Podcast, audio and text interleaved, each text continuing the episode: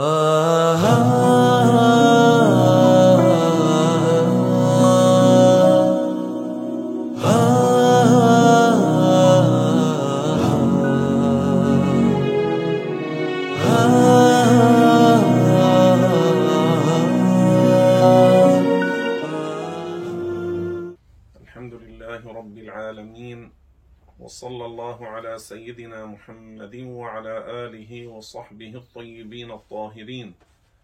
وأشهد أن لا إله إلا الله وحده لا شريك له وأشهد أن محمدا عبده ورسوله وصفيه وحبيبه وخليله صلى الله عليه وعلى كل رسول أرسله.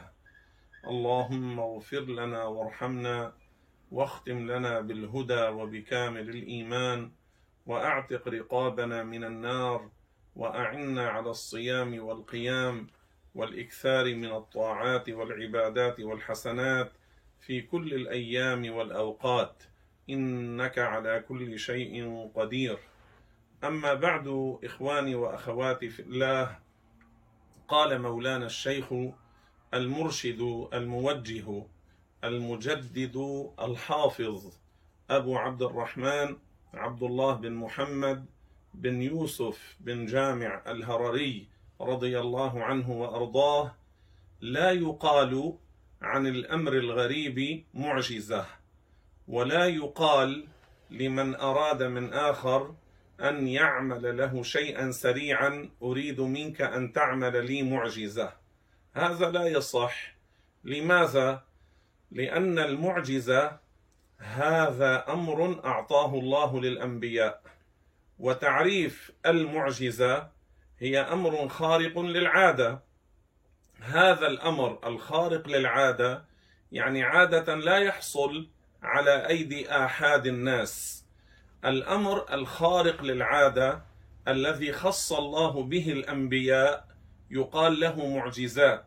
حتى كرامات الأولياء ليست معجزات لهم هي معجزات للأنبياء. فاذا النبي مؤيد بالمعجزة. الله ماذا قال في القرآن؟ أرسلنا رسلنا بالبينات. البينات هنا في هذا الموضع المعجزات وفي لغة العرب البينات تأتي بعدة معاني والبيان أيضا. أما في هذه الآية أرسلنا رسلنا بالبينات يعني المعجزات الأمور الخارقة للعادة. وعند العلماء ما هو تعريف المعجزة؟ المعجزة أمر خارق للعادة. يظهر على يد مدعي النبوة. وانتبهوا معي. هنا في تعريف المعجزة كلمة مدعي النبوة يعني الصادق. ليس المدعي الكذاب كمسيلمة الكذاب لا حاشا. إن هنا مدعي يعني من قال يعني من قال أنا نبي الله إليكم لتؤمنوا بي وهو صادق. فمعنى مدعي النبوة هنا يعني الصادق في قوله ليس معناه الكذاب. هذا معنى مدعي النبوة في تعريف المعجزة. اذا المعجزة أمر خارق للعادة يظهر على يد مدعي النبوة. سالم من المعارضة بالمثل صالح للتحدي وكل معجزات الأنبياء يتحدون بها الكفار. يعني الكفار لا يستطيعون لا يقدر الكافر ولو كان معه مئة ألف إنسان من الكفار بل لو كان معه ملايين من الكفار لا يقدرون على أن يأتوا بمثل ما أتى به النبي. يعني النبي الله أعطاه هذه المعجزة هذا الأمر الخارق للعادة أعداؤه لا يقدرون على أن يأتوا بمثل ما أتى به. مثلا نبينا محمد صلى الله عليه وسلم الله أعطاه معجزة عظيمة وهي انشقاق القمر. انشق القمر لإشارة رسول الله صلى الله عليه وسلم. أشار إليه فنزل شق من القمر إلى تحت الجبل ثم الشق الآخر كان فوق الجبل وأشار إليه صلى الله عليه وسلم فالتأم. الله قال اقتربت الساعة وانشق القمر. هل استطاع أعداؤه مع كثرتهم أن يأتوا بمثل هذا الأمر العظيم العجيب الخارق؟ ما استطاعوا. موسى عليه السلام الله أعطاه أمرا عجيبا وهو انفلاق البحر. هل استطاع السحر الذين كانوا في زمن فرعون ومع فرعون أن يأتوا بمثل ما أتى به موسى؟ ما استطاعوا. الله ماذا قال في القرآن؟ واذ فرقنا بكم البحر فانجيناكم واغرقنا ال فرعون وأنتم تنظرون. هذه معجزة عظيمة لموسى. أعداؤه ما جاءوا بمثل ذلك ولا يقدرون عليه. مليون وستمائة ألف مقاتل كان مع فرعون. لماذا خرجوا بزعمهم؟ لقتل موسى. لو كانوا بزعمهم يستطيعون يقدرون على أن يأتوا بمثل ما أظهره موسى فلماذا لم يفعلوا على زعمهم؟ لا يستطيع أعداء النبي أن يتحدوا النبي لا يقدرون على ذلك بأن يأتوا بمثل ما أتى به وإلا يكون اضعافا للنبي وانتصارا لهؤلاء الكفار على النبي وهذا لا يكون هذا لا يحصل. لذلك الله أيد أنبياءه بالمعجزات لتكون دالة على صدقهم لتكون دالة على صدقهم. ثم المعجزة في معناها تأييد من الله لهذا النبي تدل على صدقه في قوله إنه نبي الله في أن الله هو الذي أرسله. وهذه المعجزة تأييد لهذا النبي على أعدائه كأن الله يقول صدق عبدي موسى فيما يبلغ عني كأن الله يقول صدق عبدي عيسى فيما يبلغ عني. كأن الله يقول صدق عبدي إبراهيم فيما يبلغ عني. كأن الله يقول صدق عبدي محمد فيما يبلغ عني. هذا بمعنى المعجزة. في المعنى تشير إلى ذلك تعطي هذا التأييد تعطي هذا المعنى تأييدا لهذا النبي وإظهارا لصدقه. وكل الأنبياء لهم معجزات. يجب الاعتقاد أن كل نبي له معجزة. وإن كان القرآن لم يخبرنا عن معجزات كل الأنبياء. وإن كان القرآن لم يفصل لنا معجزات كل الأنبياء.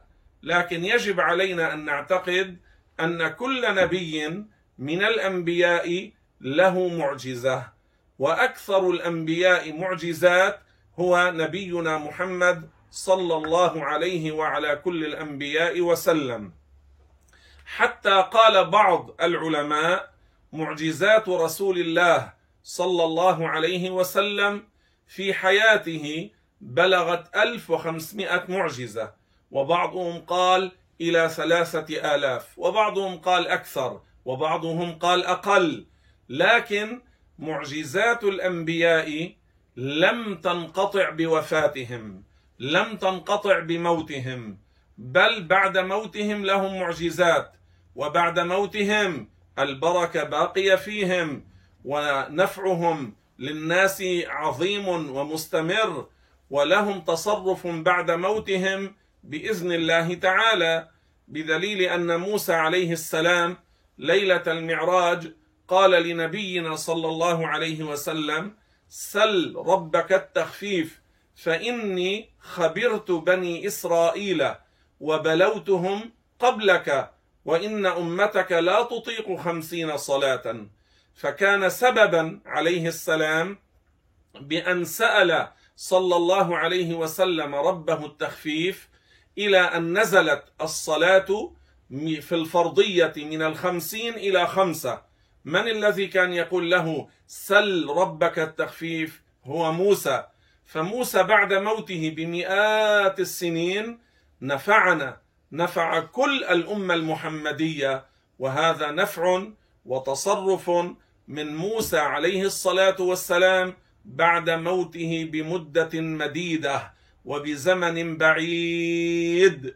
وهذا دليل أن الأنبياء لهم نفع وتصرف بعد موتهم بإذن الله. كل شيء بمشيئة الله. نحن عندما نقول النبي والولي ينفعان في حياتهما بمشيئة الله لأنه لو قال قائل النبي ينفع في حياته استقلالا عن مشيئة الله لكفر لأنه يكون جعل الله مغلوبا. كذلك بعد موت النبي أو الولي من قال إنه ينفع بغير مشيئة الله أيضا يكفر لأنه جعل الله مغلوبا.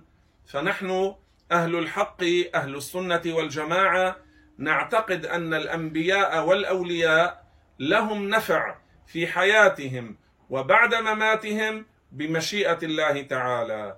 كما أن المعجزات والنفع العظيم والخير الكبير والفوائد الكثيرة التي حصلت منهم في حياتهم بمشيئة الله كذلك النفع الذي يحصل منهم بعد موتهم بمشيئة الله. هذه عقيدة كل المسلمين. ذره لا تتحرك في الكون والعالم إلا بمشيئة الله وخلقه وقضائه وقدره. والرسول عليه الصلاة والسلام هو قال فيما رواه عنه الطبراني وعدد من الحفاظ وهو حديث صححه بعض الحفاظ وحسنه بعض الحفاظ. قال عليه الصلاة والسلام حياتي خير لكم ومماتي خير لكم. في حياتي تحدثون ويحدث لكم. فإذا أنا مت عرضت علي أعمالكم. فما كان من خير حمدت الله وما كان غير ذلك استغفرت لكم. انظروا هذا بعد موته. وهذا نفع أم لا؟ بلى. وهذا قوله صلى الله عليه وسلم فماذا تقول المشبهه المجسمة على زعمهم النبي أشرك لأنه قال إنه ينفعنا بعد موته؟ حاشا وكلا. أليس الله يقول عن الشهداء أحياء عند ربهم يرزقون؟ يعني هذا في الشهداء فكيف الأنبياء؟ فإذا عقيدة كل المسلمين أن الأنبياء والأولياء فيهم بركة ونفع ولهم تصرف بعد موتهم بمشيئة الله بخلق الله عز وجل وليس استقلالا عن مشيئة الله كما كان نفعهم في حياتهم بمشيئة الله. هذا بمشيئة الله وهذا بمشيئة الله. فاذا يجب الاعتقاد بأنه صلى الله عليه وسلم معجزاته ومعجزات الأنبياء مستمرة بعد وفاتهم ولم تنقطع بمماتهم. ومن معجزات الأنبياء ما حصل لنوح عليه السلام في أمر السفينة أنه كان هو والذين آمنوا معه في السفينة وأخذ من البهائم من كل زوجين اثنين ونبع الماء من الأرض ونزل من السماء وصار الماء أعلى من الجبال وطافت بهم حول الكعبة وعملت بهم مناسك الحج وبقيوا فيها ستة أشهر. هذا من معجزات نوح عليه السلام. ثم من معجزات إبراهيم أن جعل الله تعالى له نار النمرود بردا وسلاما التي كان من قوتها أن الطير إذا مر في جوها يقع مشويا على الأرض. إبراهيم عندما ألقي فيها وكان قد وثقه الكفار وربطوه بالحبال شعره لم يحترق لحمه لم يحترق ثوبه لم يحترق ثم الحبل هذا الوثاق الذي ربطه به الكفار هذا الذي احترق. وخرج إبراهيم من تلك النار يمشي على قدميه لا أحرقته ولا أحرقت ثوبه. ومن معجزات موسى عليه الصلاة والسلام انشقاق البحر دخل من مصر وخرج من الأردن بستمائة ألف إنسان كانوا معه. دخلوا في بحر قلزم الذي يقال له البحر الأحمر. الله جعل لهم أرض البحر أرض يبس بحسب الظاهر والمياه مرتفعة كالجبال بقدرة الله. هذه معجزة باهرة.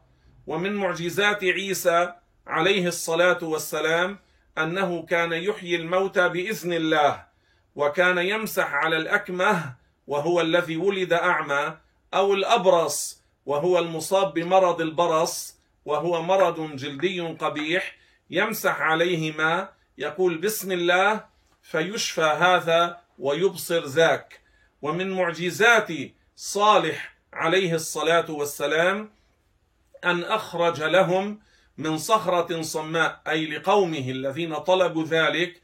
هذه الناقة العظيمة التي خرجت من الصخرة وليس لها ذكر كانت معه بل معجزة.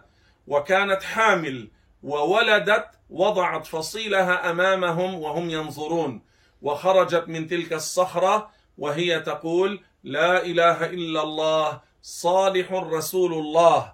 ومن معجزات نبينا محمد صلى الله عليه وسلم تسبيح الطعام في يده تسبيح الحصى في يده انشقاق القمر لإشارته حنين الجزع إليه ومعجزات كثيرة جدا جدا جدا.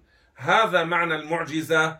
فلا يقال عن الأمور المكتشفة حديثا أو ما يسمى التكنولوجيا أو الأمور الغريبة لا يقال عنها معجزات. لا الطائرة ولا القطار ولا السفن والبواخر ولا الإنترنت ولا الفيسبوك ولا الواتساب ولا الهاتف ولا هذا التلفزيون أو السينما أو الإيميل. كل هذا لا يقال عنه معجزات. شركة تعمل هذا تأتي شركة في مقابلها تعمل أقوى منها أو ما فيه مميزات أكثر. فهذا ليس معجزة وهذا قد يعمله كفار. فهل هذا يكون معجزة؟ لا. اذا المعجزة أمر خاص بالأنبياء. الله أعطاهم ذلك والحمد لله رب العالمين. آه.